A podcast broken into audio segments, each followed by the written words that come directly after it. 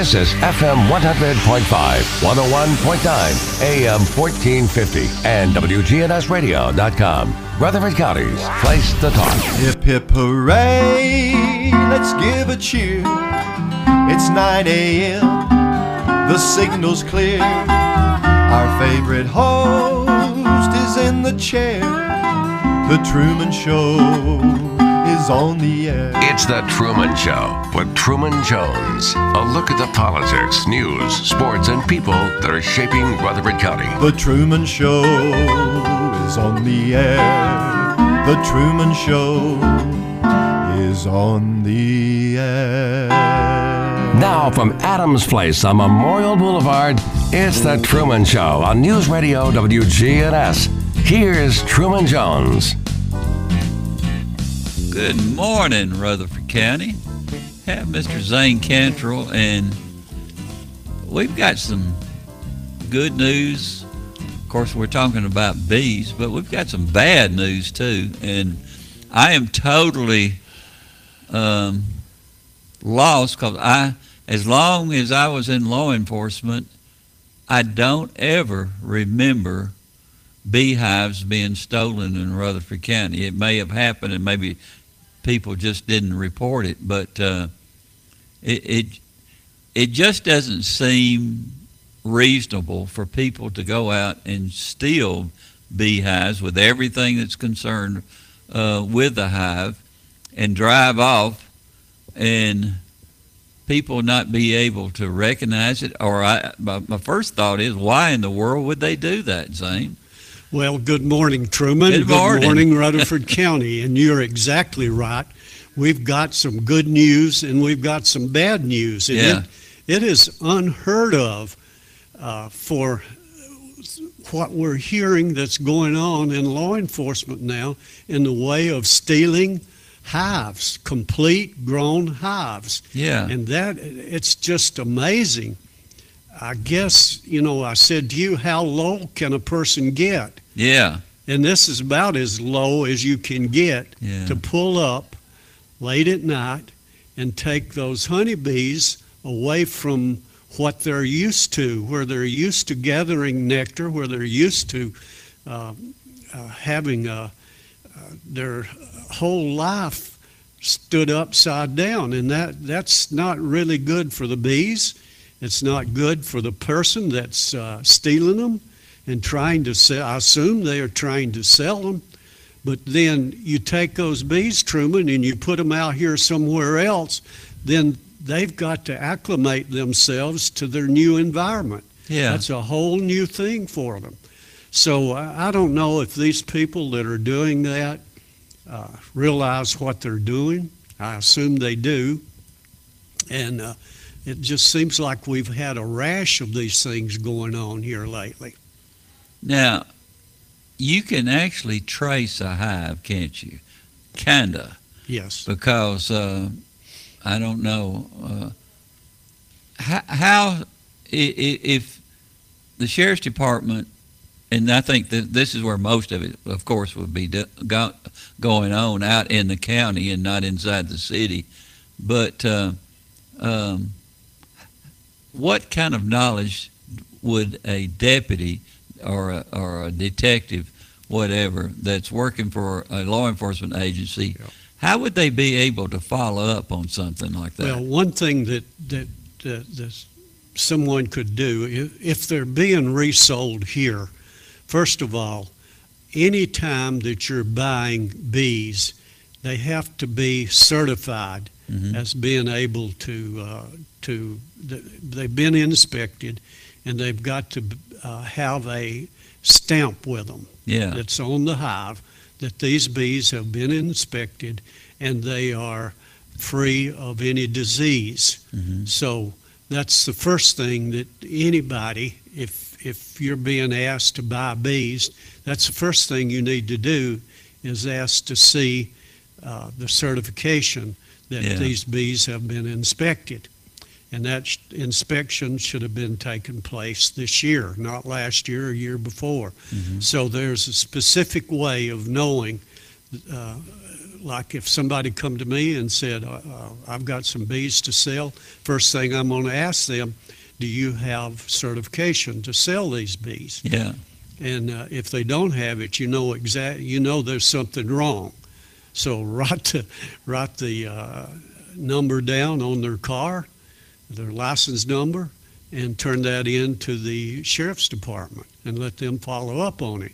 So, uh, but I suspect what's going on now. I don't know, but I would just think that these people that are stealing bees here in a whole hive Yeah. here in Rutherford County are going to some other county and selling them, and maybe even out of state.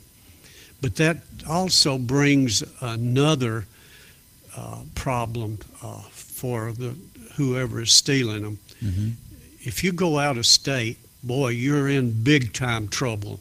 If you go out of state and try to sell bees, say bees coming from Tennessee, Yeah. that's a whole different uh, uh, problem that you're getting into. So these people that are doing that may not realize that they're in a heap of trouble, a whole lot of trouble, by uh, stealing bees and trying to resell them.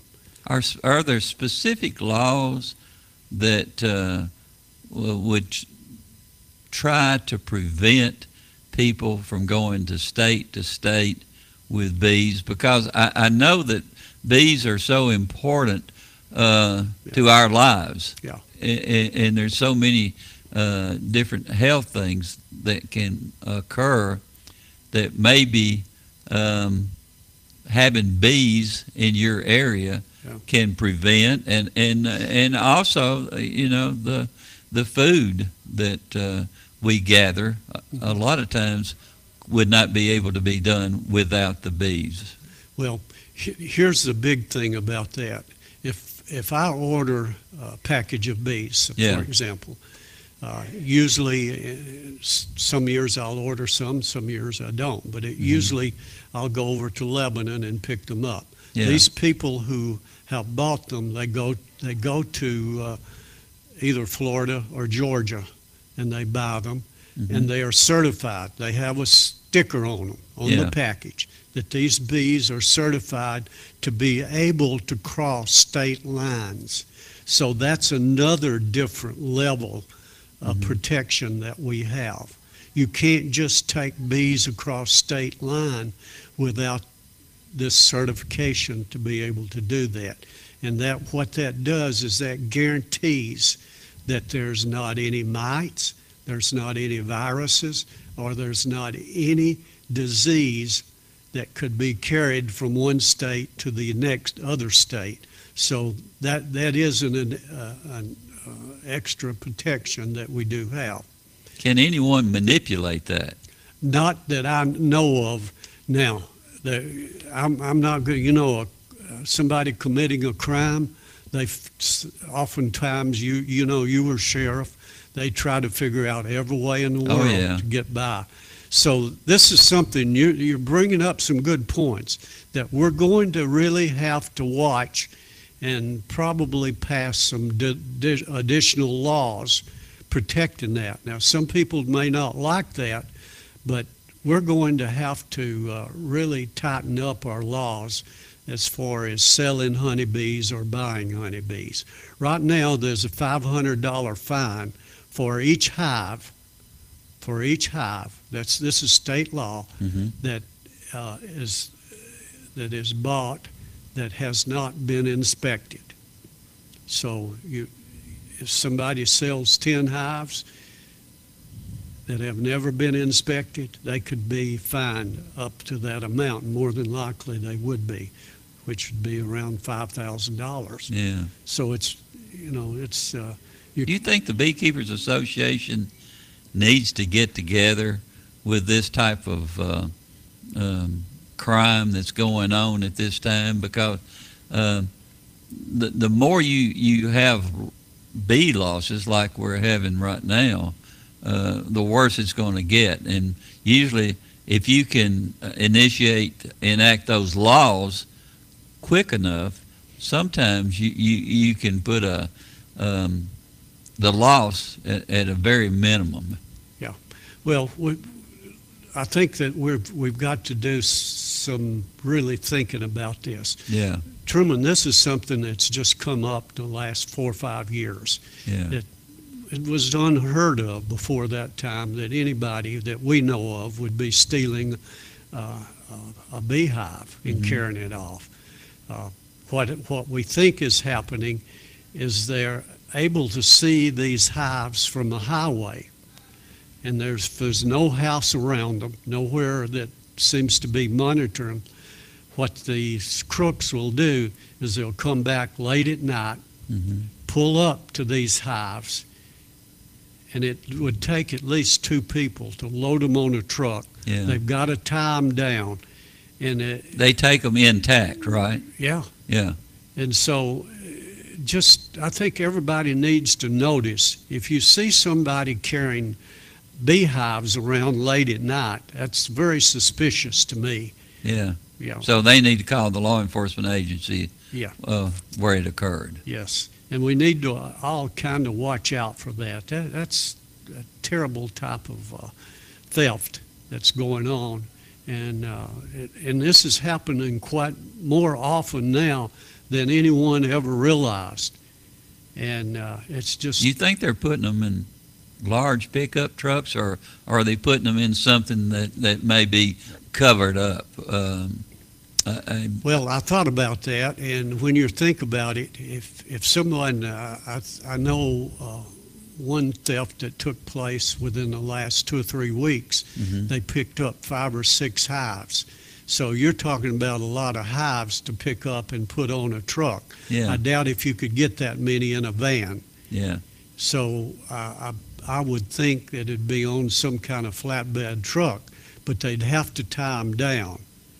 Uh, and so that it takes more t- uh, time on their part to get them up there if they're going to take that many. However, I also know of one incident instance where somebody pulled up in the field and just took one hive hmm. and left four or five there. They evidently they just they, they didn't know what they were doing. And even even if you know what you're doing, like if I move some hives down to one of my other spots, I cover them up and I tie them down. Even with that, I have some honeybees that get loose. yeah, And if you don't have bee equipment on, you're going to get stung. You're going to get stung really bad if you don't know what you're doing. And I suspect these crooks don't know what they're doing uh, when they They, do they may have a place to sell them already by the time, because um, you're looking at a lot of problems trying to deal with, with the, the beehive and the bees Mm-hmm. uh, a, as you take them away from their present location to somewhere else. Yeah. They almost have to have to have a buyer already. You would think that, that they may do that uh, or have a source uh, where they think they can sell it. Yeah, But I, I'm, I don't know of any black market that is buying bees anywhere. I just don't know if that exists. It may. Things change, you know. yeah, Uh, this may be something that's just beginning to happen, yeah. that there is a black market for it. If, if it is, I'm surprised there wasn't one before. yeah, I don't know where it would be. Yeah, And with all of the beekeepers they are throughout the state of Tennessee and other places, uh, surely we would come up on that black market and know something about it yeah. and turn it in to the appropriate authorities and let them handle it. Well, the sheriff's department here has some great investigators. Yes. So uh, putting them on um, at, at when it happened, I, I think uh, the owner of what, what was it, Five Hives or something Five like hives. uh, one of these people who is um, one of our educators at one time and very bright and I would say that he would be able to give them the information they needed to follow up pretty quickly. Well, I think if, that if it continues uh, the way it is now, that these people are eventually going to be caught.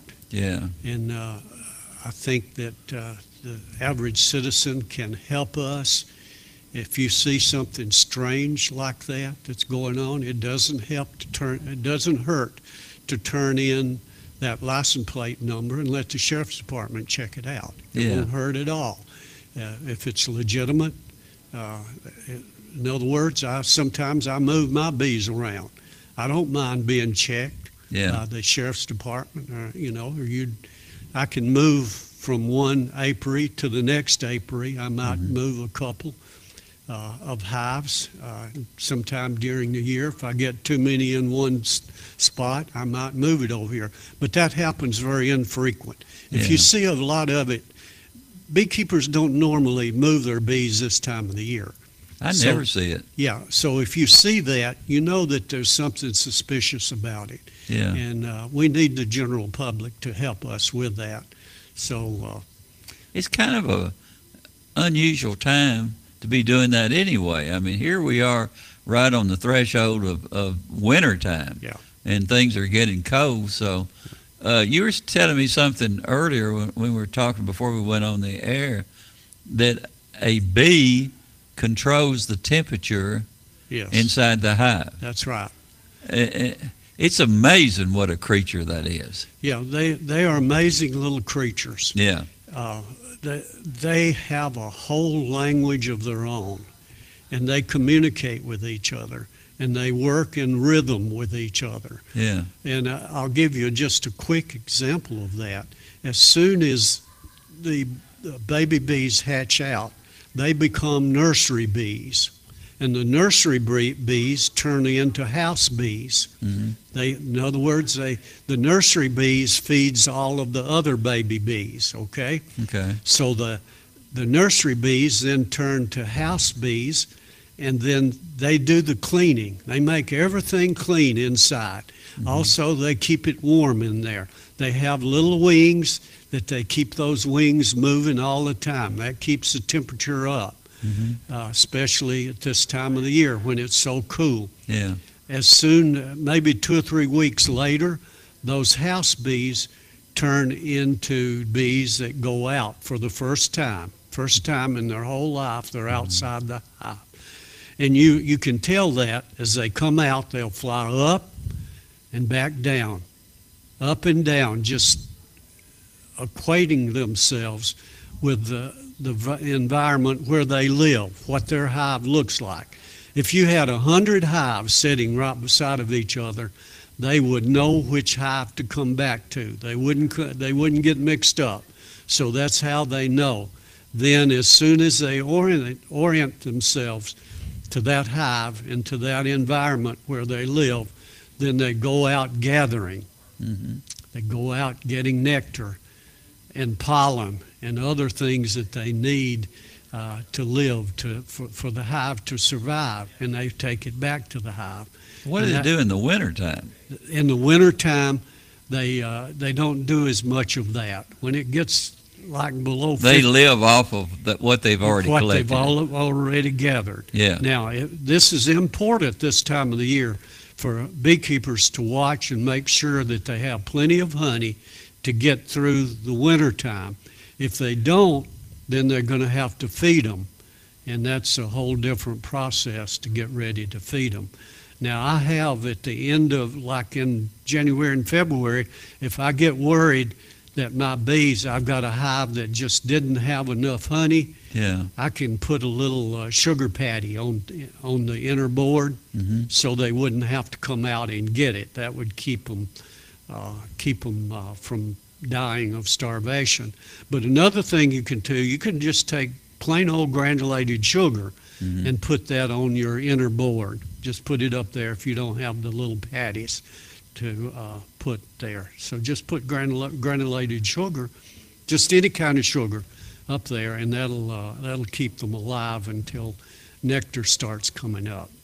Do they ever get used to the person who goes in and gathers their their honey? Yeah. And, and uh, it, it, seemed like with all the work that they go into, they would be very hacked off at, at the person who's going in there and pretty much in their on their side stealing the honey. Yeah. Well, I'll, I'll put it this way I think that bees become accustomed to that beekeeper where they live. Yeah. So, and I only do that, I only say that by observation because I can walk out to, uh, to the, my bees there at the house Mhm. and they seem to recognize me. You know, they don't like for me to take their honey. Yeah. But anyway, that, that's another story. But anyway, they seem to recognize me and they'll, they'll have fly over and take a look at me, then go back to their hive. They, they have guards, for example. Yeah. Each hive will have a guard there. And uh, they seem to, they, I think they recognize me. Now, I go down to my other apiary, and they don't seem to recognize me as much because I don't go there as often like every day. You know, those at my house, I, I go out there every day. Yeah. Uh, and I'm working out there sometimes, and they'll come over and visit, see what I'm doing. Now, that, that's pretty smart for a honeybee, wouldn't you think? I think it is, but where do they recognize a partnership there? That's the problem. They seem to be doing all the work, and uh, um, you're sitting back in your office and enjoying all the the, the the things that they have produced during that time. Well, just remember this. This these are the only critters that makes enough produce for them and enough for us too, humans. They have an excess of it. And uh, Well, what would happen to the if a human was not involved in their lives? Uh, what would happen to the over amount of honey that's there? well, that that's uh, what happens out in the wild, what we call feral bees, wild bees. Yeah, Uh, they uh, they split probably two or three times a summer uh-huh. and move on to different trees. In other words, they don't keep as large uh, a group of bees in them as we would as we would like in our apiaries where we can add supers on. They can't add they, they can't add anything. So what they do is they they uh, swarm more often than what we, we would do. yeah, I don't like for my bees to swarm at all, and I do some measures to try to cut down on the number of swarms that they have. Sometimes uh, I'll go a whole summer and won't have any swarms some, from some of my bees, yeah. but usually no more than one swarm. So uh, I do practice some procedures to try Yeah. to uh, keep that from happening. We're going to take a quick uh, break, but uh, I do want to uh, think about does climate uh, affect the bees at all? And You we'll mean be right it's back. break time already? Uh, yeah, you you go quick. The Truman Show on News Radio WGNS, FM 100.5, FM 101.9, AM 1450, online and on your phone at WGNSradio.com. I'm Carly Henry, and I love Adams Place. One of the main reasons I love it is because I feel safe here, and I feel like it's home, and I feel like the people here is my family. People here are very interesting. We all come from various backgrounds, and I just think that Adams Place is the premier facility of this type, then it's a good choice. And I love Adams Place. Here at Bud's Tire, we make buying Michelin tires simpler. I'm Allison Mitchell with Bud's Tire Pros. We offer a straightforward approach to service, including nationwide warranties with every purchase. Stop in today to see our full lineup of Michelin and BF Goodrich tires. For whatever you drive, Michelin and BF Goodrich have a tire to fit any need. Bud's Tire Pros, hassle-free, guaranteed. We're located on East Main Street, exactly three miles from the town square, one mile past Rutherford Boulevard. Visit us online at budstireprostn.com. Hello, this is Greg Tidwell from Bell Jewelers. There's nothing like the sparkle of a Bell Jewelers diamond. That's something my father said a long time ago, and we honor that tradition today by picking just the most beautiful diamonds for our Murfreesboro customers. My father, Blake Tidwell, said, Bell Jewelers can't do it, no one can. Bell Jewelers at 821 Northwest Broad Street. We're across the street from Toots. We're open 10 to 6 during the week, 10 to 5 on Saturday, and close most Sundays. Now, an update from the WGNSradio.com News Center. I'm Ron Jordan. Tennessee Department of Correction is enforcing special rules for sex offenders ahead of Halloween. Registered sex offenders aren't allowed to put up Halloween decorations. They're not allowed to attend Halloween or fall events. They can't give out candy and must keep their porch light off on Halloween night. The enforcement also ensures sex offenders are complying with conditions of their supervision. The annual enforcement is called Operation Blackout. Meanwhile, grocery delivery and pickup platform Instacart is out with its Halloween candy data report. The company says candy corn is Tennessee's favorite Halloween candy. Nationally, peanut M&Ms took the top spot, followed by regular M&Ms, Reese's peanut butter cups, Hershey's milk chocolate, and Twizzlers round out the nationwide top 5. For those who illegally dump waste in areas of Rutherford County where they think no one is looking, just purchased Bluetooth trail cams, and uh, we're asking our workhouse who goes out and picks up all this trash, mattresses, refrigerators, things are being dumped. We're going to start trying to catch some of these people with these trail cams. That's Rutherford County Mayor Bill Ketron. He's trying to curb illegal dumping of trash or at least nab the ones who are discarding their waste on county roadsides. Since the trail cameras were first installed to catch those illegally littering, at least one camera has been stolen. The mayor of Columbia wants to honor a Good Samaritan who's also a country star. Mayor Chaz Molder said he wants to give Luke Bryan a key to the city and have him serve as the Grand Marshal of Columbia's Christmas parade. The mayor sent the tweet after Bryan changed the tire of a midstate woman who was stranded in Maury County. Bryan was taking his sons hunting in the area on Sunday when he saw the blown out tire on Courtney Potts' car. I'm Ron Jordan reporting. News updates around the clock, when it breaks, and on demand at WGNSradio.com. We are News Radio WGNS. Michael DeLeon with Steered Straight Thrift Stores. It's a non-profit thrift store. We take donations. Your donations, support, and purchases help educate youth on the choices and consequences of drugs, bullying, suicide, and other hard topics. Come into our thrift stores, 845 Middle Tennessee and 903 Mercury Boulevard. I'm telling you, you're going to find treasures and you're going to find great deals. You're going to help us save lives. Michael DeLeon, Steered Straight. You're supporting drug education in schools. I can't emphasize enough. It's more important than ever. Hello, I am Frank Caperton. Most people know me as Frank the Computer Guy, but did you know that I also have a camera? I love to shoot events such as weddings and birthday parties, corporate events, family gatherings, ribbon cuttings. I call it event photography. Call or text me at 615 476 7823 or visit frankcaperton.com. I also preserve memories. I digitize and enhance your old family videos. 615 476 7823 or frankcaperton.com. Listen live to WGNS Radio on our website and Alexa or Google devices. Search WGNS Radio for on demand podcasts in iTunes, Google Play, Spotify, and Stitcher. Plus, we have direct links to podcasts at WGNSradio.com. Good neighbor weather. We'll see mostly sunny skies here this afternoon, a high in the upper 60s. Northeast winds at 5 to 10 miles per hour. Tonight, chance for rain showers late, a low near 52. I'm meteorologist Jennifer Wojcicki on News Radio WGNS. Currently, it's 42.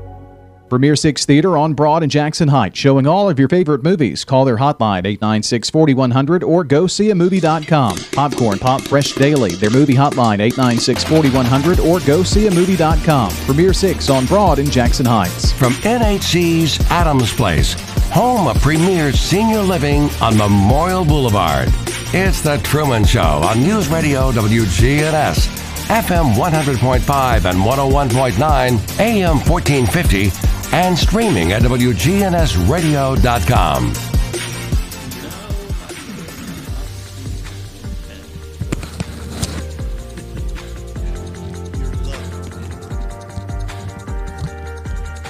I think we're back, Zane. We're back. Yeah, we weren't even talking about bees on, on the five minutes that we were off the air. Yeah. But there's a lot going on right now, especially with the beekeepers. Yeah, the Beekeepers Association of Tennessee, and this is a good news. We have a new TBA president. It's David Hale. He's from uh, around West Tennessee, and it's been a long time since we've had a uh, TBA president from Yeah. West Tennessee. So I think it's time. And uh, all that I know about him, he's a pretty good guy. He's really dedicated to the work for Tennessee Beekeepers Association and Tennessee beekeepers. So I, I, we're looking for uh, great things from him. His Yeah. his term will run for two years. And How uh, much difference was does one person make being in that, that type of position? It, it makes a, a, a lot of uh, uh, difference in, they, it gives us a lot of guidance, yeah, you know, the kinds of things that we ought to be doing.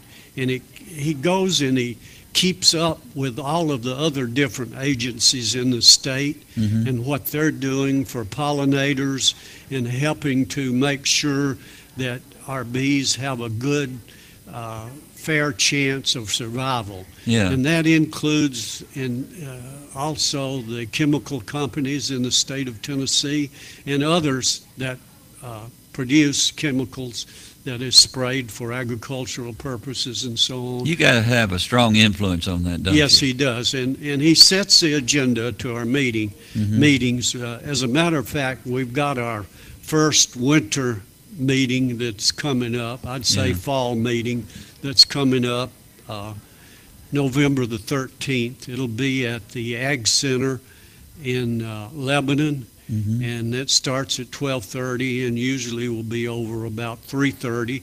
Everybody, anybody, any beekeeper can come, but it's uh, the directors from each one of our beekeepers organization that will be doing the voting. We're, we'll vote on different agenda, items on the agenda, questions that we'd have or uh, things that we would want to spend our money on that we have. Do you have directors from each county? We have directors from not only each county, but from each uh, beekeepers association, like the Yeah. Rutherford County Beekeepers Association. Because of the size of us, we have three directors from uh, our group, Yeah, and I'm one of them. yeah, So uh, we have two others. Like if we can't, if something happens, they're having a meeting, we can't uh, get there, then we'll get an alternate, somebody to take our place. right. But we have representation uh, to the TB, Tennessee Beekeepers Association from Rutherford County Beekeepers Association. Yeah, So in other words, we are the ones that really make the decision about the direction of TBA. But the president kind of gives us the, the, the guidance that we need. does he coordinate all that? Yes, he does. Okay. He coordinates all of it. He handles the, the business meeting that we have. And there, there are a lot of things that go on like that. Like we're looking very carefully now at the March 4th and 5th uh, to have our uh, conference uh, here in Murfreesboro at the uh, Student Union Building. So we still have plans for that. And we hope that uh, since. It's had to be put off a couple of times. Yes, that it? was put off from October. So we, we still have our plans, and it looks like the virus is going down in the state of Tennessee. So we hope that uh, a lot of the uh, guest speakers, main speakers that we have that are coming in won't have hesitancy about coming to Middle Tennessee. See, they have to fly in and then come on and uh, to where, wherever we're having our meetings. So Is we this virus affecting the bees at all? Say that again. The virus that is affecting humans? Yes. Is, is, is that uh, Coronavirus. affecting- Is, is that affecting uh, any other animal life, you might say? We don't know of any that it has. We- Yeah. We just, there's, there's no evidence that it affects anything but humans. Yeah. And uh, it- this Delta virus has been uh, contagious, really contagious. So there's been a hesitancy about moving around from out of state to in-state and other places. Yeah. Uh, for myself, you know, I've uh, I've been vaccinated, uh, Moderna uh, vaccination, and I also have received a booster. So I'm trying to keep up with that because I'm in with a lot of other groups, large groups of people. Yeah. So when you have uh, uh, 200 people to show up to one of these meetings, you need to have protection as much as you possibly can. And And most, maybe if you guys just met on Halloween and you would all wear your mask, uh, everything would be pretty safe. yeah, well, I'm not as worried about Halloween because most of that is outdoors. Yes. So you're not as likely to catch something. Oh, I hope the kids have a great Yeah. I do this, too. This I, I think it, I think they will. But if you're uh, in inside in a building with two or three hundred people, I think you need to be cautious. Gosh, there, that is a lot of people. yes, it The- is. Does uh, I, I'm sure you guys have informed MTSU the numbers that it will be there, and all the parking space, I believe, would probably be mostly taken care of during that Well, time. my understanding, this is probably going to be spring break for MTSU. That's good. So that, w- if that's true, that will give us a lot more parking area that Yeah. we would have close to the Student Union building. So uh, I'm, I'm hopeful that that, that will be able to uh, continue as we have it planned now. If it, if it is, you're, you're talking about anywhere from 800 to 1,000 people to show up Wow. plus all of all of the uh, vendors, people that are selling uh, beekeeping equipment and supplies. They will be there showing their produce. So uh, that it's it's an exciting time for beekeepers. So I w- certainly would like for uh, and you don't have to be a keep beekeeper to be there. You can still come. Uh, it's a small. You could be starting, uh, wanting to start being Yeah. a beekeeper. Yeah, uh, if if you're a gardener, Yeah. uh, you know, you're a master gardener. That would be a great place for you to hang out and listen to some of the programs. We have classes every 45 minutes to an hour. You can go to a different class, Mhm. and uh, we have uh, really uh, skilled people that are handling those classes, and they it's done in a very uh, technology way. It's it's not boring. Yeah. It's it's kind of like the Truman Show. You know how fast time Goes, Goes by too by. fast. Yeah. you you think about all the subjects we cover, and Yeah. and in a blink of an eye, it's Yeah. all gone. Just like the subjects that will be taught over there. Um, I know how much you become um, involved in studying bees.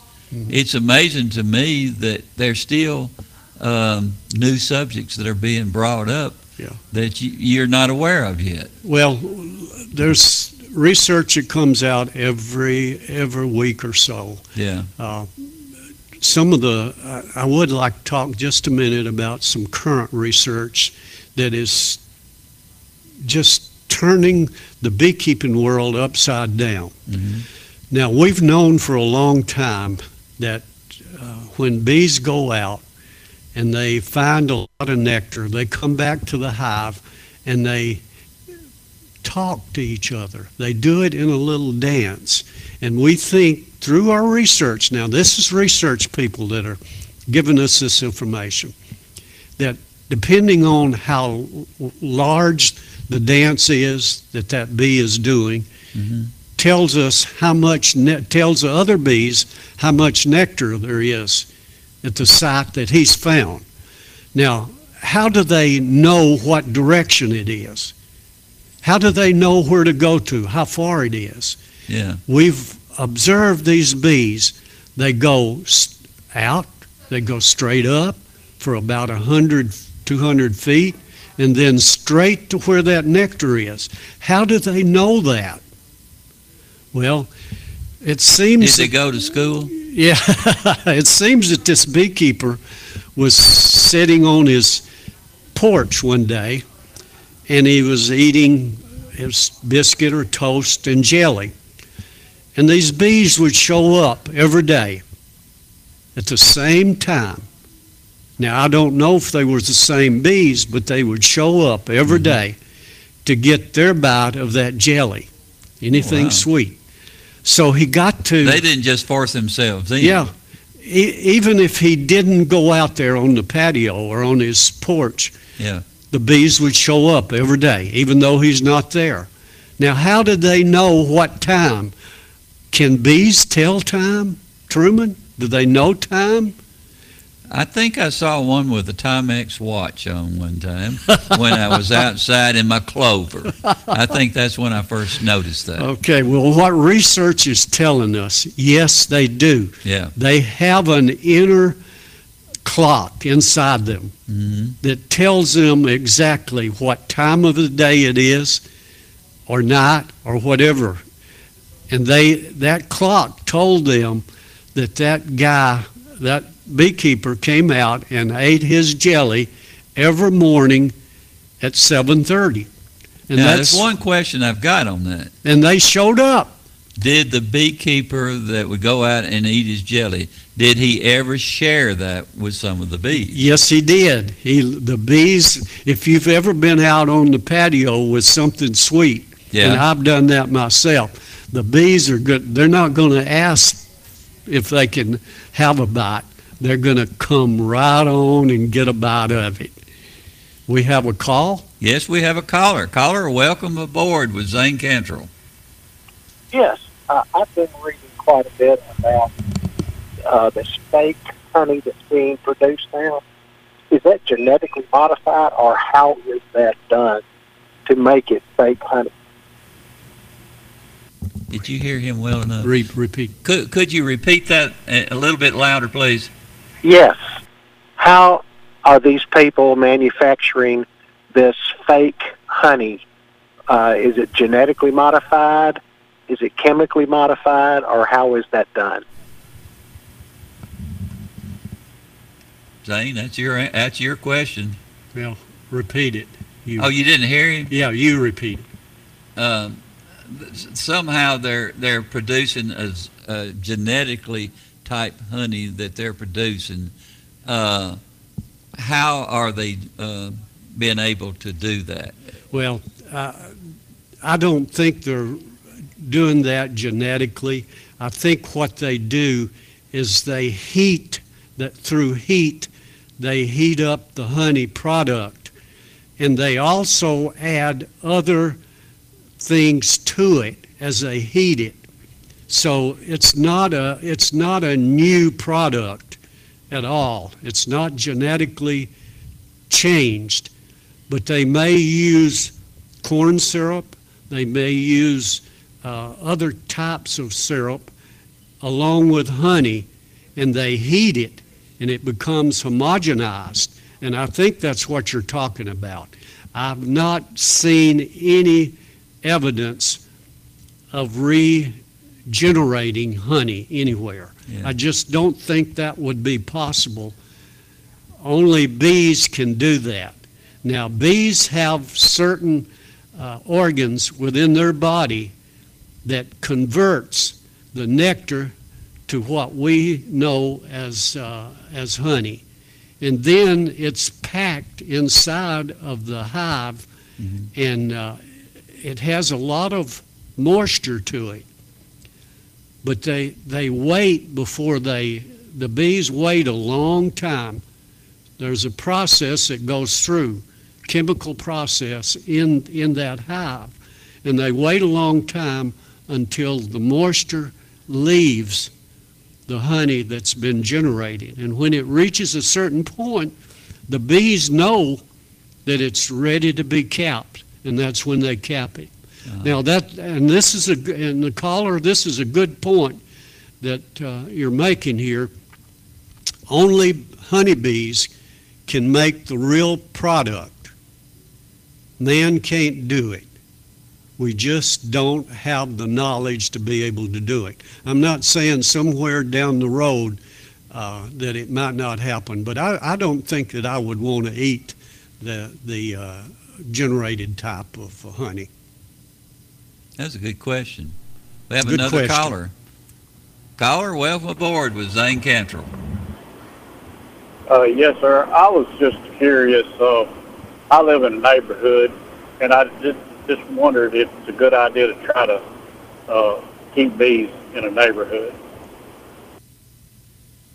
Did you hear that? Need what? Uh, is it a good idea to keep bees in a neighborhood? I guess Yes, kind of uh, like a city neighborhood. Or Yeah, something like uh, we do have uh, some requirements uh, I'd say the beekeepers have requirements. Yeah. If you have a small lot, uh, you wouldn't want to keep more than one or two if you're in a subdivision. Yeah. But I would certainly want to talk to my neighbors and make sure it's all right with them. More than likely, if you have one or two hives at the back of your property that's protected uh, from, uh, uh, from, you know, trees around and they're protected in that way. Yeah. Most neighbors would not uh, object at all. But you wouldn't want to bring in, say, five or six or seven hives in a subdivision in a small area at all. They'd have a very difficult time of living. But I, I think it would be a great opportunity uh, to have a couple of hives in your backyard, no matter what size it is. And uh, that's kind of the rule of thumb that uh, Tennessee Beekeepers Association and the Rutherford Beekeepers Association would have in a small uh, area. Do, don't try to put more than one or two hives there. Yeah, since uh, it just popped up in my head, probably doesn't uh, mean a whole lot, but if if you go through your neighborhood and advise them that you're going to have bees in your backyard or something like that, do you ever ask the question, does anyone in your family have um, an allergic to re- uh, reaction to Well, that, that's a good things point. And uh, usually those folks who uh, could have a reaction to a sting, it would not just be a honeybee sting. A honeybee would be the least of your problems. Yeah. There would be bumblebees, there's also especially wasps that have uh, more of a, of, of a terrible type of uh, poisonous sting that you would receive. A honeybee sting is not really all that poisonous. Okay, like uh, I get stings now from time to time. I don't even swell from it, so I have no al. But you have to be careful if you do have allergies to uh, stings. And remember, that's one of the reasons that you would want to talk to your, your neighbor, Yeah. uh, somebody living close to you. We're not talking blocks of down down the street from you, but those people who uh, who are at risk should have that EpiPen Yeah. to be able to get that quick uh, uh, shot if you do get stung by any kind of bee, not just a honeybee, but any kind of bee. So that that is a uh, good point to be able to be uh, protected from it. Yeah, but most beehives, uh, I presume, are out in the in the country. Yeah. And and away from Yeah. a lot of people or something like that. Yeah. But bees can, they can show up anywhere in the swarm Oh yeah. when they're looking to uh, change homes or something like that. Yeah, well, I, I get quite a bit, of, quite a number of calls from people who live in subdivisions that say, okay, these bees have just shown up in a tree in my backyard. Can you come and uh, help me with this? And I, I always go as quickly as I possibly can. So regardless of, of whether you have a beehive in your backyard or uh, you're going to come into contact with these honeybees from time to time. And the best thing for you to do is call a beekeeper to come just as, soon as, as quickly as you possibly can. Now, we have a list of all of the beekeepers that are around here in Murfreesboro and mm-hmm. in Rutherford County at the Lane Ag Center. All you have to do is get on their website and it tells you who they are and gives their telephone number so you can start calling. And a, a lot of times, and this doesn't bother me at all, uh, I'll call back, I'll get a call, and I was not able to take it at time. I'll call back, and they have another bee, beekeeper that's coming. That's fine, just as long as we have a beekeeper that's coming to take care of these bees that happen to show up in a swarm. It doesn't hurt my feelings or any other beekeeper. The p- thing that we want to do is make sure that these bees are well taken care of. What if someone calls you and say, tells you that you have a swarm, uh, they have a swarm of bees that are inside their house or Oh. something like that? Yeah. Because they can go pretty much anywhere they want to. Yeah, yeah. That I do have that from time to time, and there are certain beekeepers that specialized in going into houses. In other words, they're pretty good carpenters, Yeah. and they can uh, and they have the equipment that uh, can uh, get them out of a house. Yeah. And it's uh, but there is a charge for that. That's not a free service. So there are two or three guys around in Rutherford County that I know of, and they're also listed over there on that same site. So if you have Yeah. them in your house, you've got a whole different kind of problem. Now I don't even I don't try to do that. It's time consuming. It takes a long time to get them all out. It might take a week, and uh, also I'm not that good a carpenter to be able to cut out a spot and then put it back like it should be. And uh, I, I just I don't do that, and a lot of beekeepers don't do that. But there are those who specialize in it. My services are free. Yeah. I don't charge anything for mine. I'll come and I'll pick up the bees, get them out of get them out of your yard, take care of whatever I need to, as long as they're not in your house. Yeah. Uh, if or outbuilding or Too place. complicated. Yeah, Yeah. a place like that. So that that is a specialized area. Now, once you say if if I call you and and I've got a bunch of them that are swarming in a tree uh, in, in my backyard, say, what will you do with those particular bees? How long does it take you to to have them um, uh, incarcerated enough to to take them somewhere else? Um, what if someone is looking for? How, how, I, I'm, I'm kind of bouncing around in my head. What will you do with those bees? Well, as, as soon as I get the call, I, I have my equipment, I put it in my truck, Yeah. and I head out. I put their address in my telephone, and it takes me right to where they are. Yeah. So uh, hopefully they're not up two or three hundred feet or a hundred feet in a tree. Yeah. If they are, I'm not going to climb that tree. Yeah. Uh, if you wait a You're few, in pretty good shape, Zane. yeah, I know, but if you wait two or three, I want to stay in good shape. Yeah. Climb up those trees and fall. Yeah. never get over it, especially at my age. Anyway, um, th- then normally, you know, they're not up real high, so Yeah. you can ease up, cut a branch off, and ease them back down and put them in your box and seal them up. Put, I usually put, is it too, I usually will put uh, uh, a, a cloth over them uh, Yeah. and so on, and then carry them to my hive. We got another call? We have another call. All Caller, right. welcome aboard with Zane. Go ahead. Good morning. I'm enjoying listening to you all, but uh, I had to step away from the radio for a few minutes and I missed part of it. But you were talking about uh, do the animals and things get the COVID virus? Uh, no, I, Yes, we have no do. evidence that animals get the COVID uh, virus. Yes, sir. Yes, sir. Uh, they do. we don't know. We don't know that. Uh, even if they did, it it would be uh, something that uh, vet would have to uh, diagnose. But we don't know of any animals that would uh, uh, catch. Well, give me just give me just a minute, please. I Okay, watch a go- program. It's called the the Bronx Zoo, and they have uh, lions and tigers who have had that and have been treated for it. And if you Google it, you'll find it. But I've seen it on their TV programs. I watched a. Um, I believe the California Zoo and the Bronx Hmm. Zoo out of New York, they have had it. Wow, So they do have it. that's amazing. Yeah. Yep. Well, have they been treated or vaccinated for it?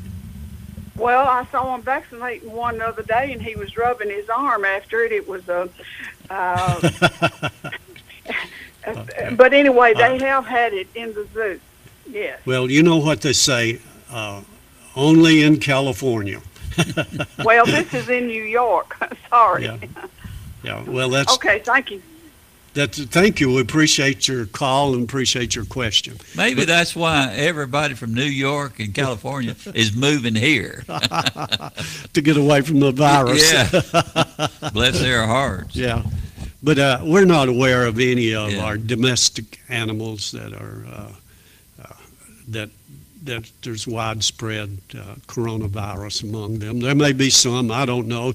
It's something you'd have to check with the, Yeah. uh, vets around here, they would know for sure.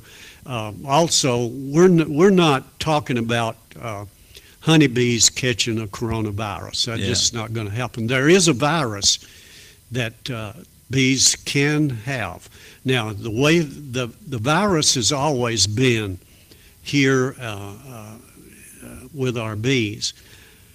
It's But pretty the- deadly for them. Yeah, also, but it? what happens is the mites get on. Now the mites don't kill the bees. You hear Yeah. of treatment of mites and how you treat for mites from time to time, but the mites don't kill the bees. What they do is weaken the bees, according to research, and then the virus sets in, and that's what eventually kills the bees. Yeah. But before that bee will die, say he has the virus from from the mites, Mm-hmm. he will leave the hive and get as far away from it as he can. Yeah. Now, th- the reason they do that is the hive comes first. Hmm. The the living symbol of all of the bees is that one hive. That's what they live for, for their hive. You know, make- humans used to do that many years ago. Yeah, I suppose I've heard that. Yeah. But anyway, we know that bees have been around here for millions of years. Yeah. And the reason we know that is we have found them in amber. You know how amber, Yeah. you know, the sap is real sweet. The bees gets on the sap millions of years ago and they get caught in it and it turns to amber. And we find them there. Just other insects as well, but bees have been found that have been here since the dinosaurs. So uh, we, we know that the bees have been here for a long, long time, and there's a good reason for it. Do we ever study, or have we ever studied bees, say at, the grammar and high school level? Uh, it, it's something that's really uh, important to us all. And, uh, I know that you've been in the or was in the school system forever at the top level. And um, do we teach the things that we need to teach in those particular levels? I was I was uh, listening to, to someone who was saying that a lot of times we don't even teach in a civics class anymore. Why why have we gotten away from so many important things? I think that unfortunately we uh, we center too much on testing, testing kids. Yeah. Uh, we But test what, them, what give are we them going to utilize those particular subjects that we have we have lost that over the years? Yeah. Well, the state has some very strict curriculum that teachers must uh, adhere to, and they uh, they give them pre-tests, they give them post-tests, they give them after-tests, they give them all kinds of tests. They test them to death Mm-hmm. instead of worrying about uh, the the child. They're doing more about the testing. Yeah. Testing becomes a curriculum. So that's uh, we got another call coming in here. Yes, this we is do. great. Caller, welcome aboard with Zane Cantrell. Yes, sir. I just called about. I was weed eating in my yard here about a month ago, and and I didn't have no idea it was there. And I got close to around a tree there, and and man, they they got me. They woke me up about five six times. I was running all over the yard trying to get away. Wow. I'm wondering, I want to know, do how long do they stay there? I mean, do I have How to watch long that is- spot? When did that happen? Uh, about a month ago, I guess. Yeah. Were they in the ground? No, they's in the bottom of a tree stump. In a, The were tree- they the tree- or or it was, uh, it was honey. It was honeybees. It was honeybees. Wasn't yellow jacket. Yeah, they they probably won't last more than this winter. They'll they'll leave, so uh, I don't think you'll have much to worry about. Uh, the thing I'm cons- yeah, the thing I'm concerned about, caller, is that this these may be yellow jackets. Yellow jackets get into stumps, and they get also into the ground this time of the year. You hardly Yeah, ever well- see honeybees. Well, I don't know if they what what you talking about, but I know bees. I reckon they were a little bitty. They were little, they were little bees, but they could be. I don't know. Anyway, they they're- got me. Yeah, they're yellow jackets. The little Okay. bitty bees, yeah, they're Yeah, yellow jackets. uh-huh. I can tell you, Oh, uh, oh. Uh, the difference in Okay. the yellow jacket sting and the honeybee sting. Yeah, they they'll uh, they're very aggressive. Honeybees are not that aggressive, you, but those Yeah, yellow know. jackets are. Yeah, because they followed me. Four or five of them just followed me all while I was running. They were just following me. Yeah. Okay, then. That's what I was wondering about. Thank you. Okay. Thank you. Good luck. Isn't it, it, it's always seemed interesting to me that the ones that will come out of the ground, the insects, Yeah. they sting worse than anything else. They are unbelievable. Yeah. I get a lot of calls this time of the year about bees that are in the ground or in a stump Yeah. or a place like that. And uh, so, so many people, I, uh, the last time I got a call, I said, take a picture of it Yeah. and let me, and send it to me on my phone. It's a great thing now Yeah. to do that. And I usually will ask them to make pictures before I go out to make sure I know what I'm uh, getting, what I need. And uh, the last time, this is about a week ago, Yeah. uh, they were concerned about bees, honeybees all over the bush. Well, these were not honeybees, they were yellow jackets. So they sent me a picture There's of a them. big difference in the look of a yellow jacket and a honeybee. Yeah, what the yellow jackets do is they bore a hole down in the ground. Yeah. And the, that's where they make their nest. And this time of the year, you kind of notice them more than any other time. And they were down in under this bush in the ground, and they'd come up. They were sitting on the bush, but they were yellow jackets. So you got the the bad the bad thing is is that the honeybee gets the rap for these yellow uh, aggressive yellow jackets. Well, there's the good, the bad, and the ugly. The the honeybee is the good. Yeah. And uh, if you've ever been out uh, cutting your yard or something like that, and then all of a sudden something comes out of the ground, and almost it hits you hard enough that it could have been a baseball bat. That's a bumblebee. Yeah, I is. mean, there's there's nothing that can hit you like a bumblebee. Yeah. And and and they uh, uh, you disturb them, then you've got a problem on your hands. yes, you do. And uh, I, I don't know uh, a, a better way to get rid of them, but you don't need you don't need these yellow jackets in your backyard. Yeah. But uh, also understand, yellow jackets are also uh, part of this business of. Uh, uh, of pollinating things. Yeah. So they are good pollinators, but they are extremely aggressive. And uh, you don't really want them in your backyard. Hopefully, they'll get out and go somewhere else. the the people that are using um, sprays and things like that to kill insects, um, are we doing the wrong thing? Uh, basically, uh, without knowing exactly what what the um, penalty for that is, as far as spraying it around and and spreading poisons. Yeah. Well, here's what the research shows on that. And uh, just remember, back in our days, uh, the uh, uh, government would s- come out and spray along the highways and ditches and so on. And uh, they'd spray chemicals, uh, insecticides. And uh, the research shows that it doesn't it doesn't do any good. It may make you feel better. It may make you think that you're getting rid of mosquitoes or unwanted uh, insects, but it really doesn't. What happens? You may kill a few.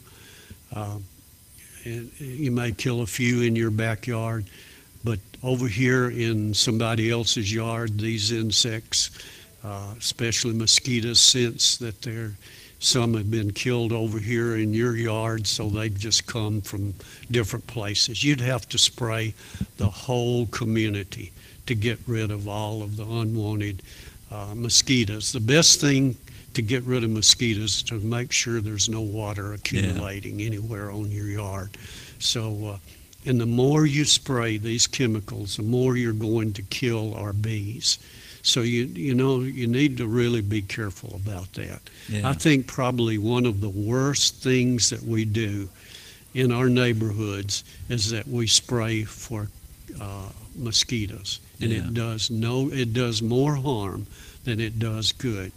But I, I don't think people realize that it's going to get into the ground, It's going to also get into our groundwater, mm-hmm. and it we recycle. Understand in this in this world, we have so much water. We don't make any more water. It just it comes right back to us, and if it's coming back to us with all these chemicals in it, you're killing yourself. You're killing your family. So Yeah. you don't need to do that. Now that's what the research, that's what the science is showing us. Uh, but then we have a lot of people won't believe that. Yeah. Well, you've taught me more than I can remember, Zane. so I'll have to get you back.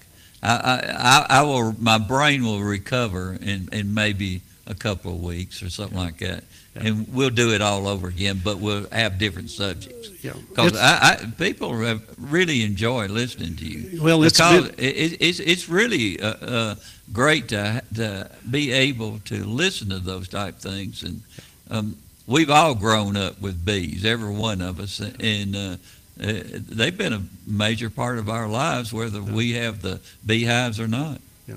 Well, it's been wonderful that we've gotten three or four calls this morning. Yeah. That I'm so happy that people will call in, Yeah. have their questions. These are wonderful times to get your questions answered. Yeah. And I hope we've uh, done that for all of the folks that have called in. Uh, just uh, uh, talk real loud when you do call. Uh, I, my hearing is not the best in the world, so I have to ask Truman to make sure he listens to what, what's being said. But I, I love these questions. Uh, so I, sh- I showered my ears this morning, so I can hear better. I always have to do that when you're on. I thoroughly enjoyed it, Zane, and uh, can't wait to the next classroom. Okay, that we we'll- set up here. In a couple of weeks, I'll be back with Okay. you. And uh, hopefully, uh, we, at one of our meetings before March, we can get David Held, the TBA president Oh, over that here. would be great. To uh, meet with us. We'll try to arrange that. Yeah. And I think it'd be awesome just to get the new TBA president here and find out what he has on his mind for beekeeping in the state of Tennessee. All right, guys, we will see you in the morning at nine o'clock. From NHC's Adams Place, home of premier senior living on Memorial Boulevard. It's The Truman Show on News Radio WGNS, FM 100.5 and 101.9, AM 1450, and streaming at WGNSradio.com.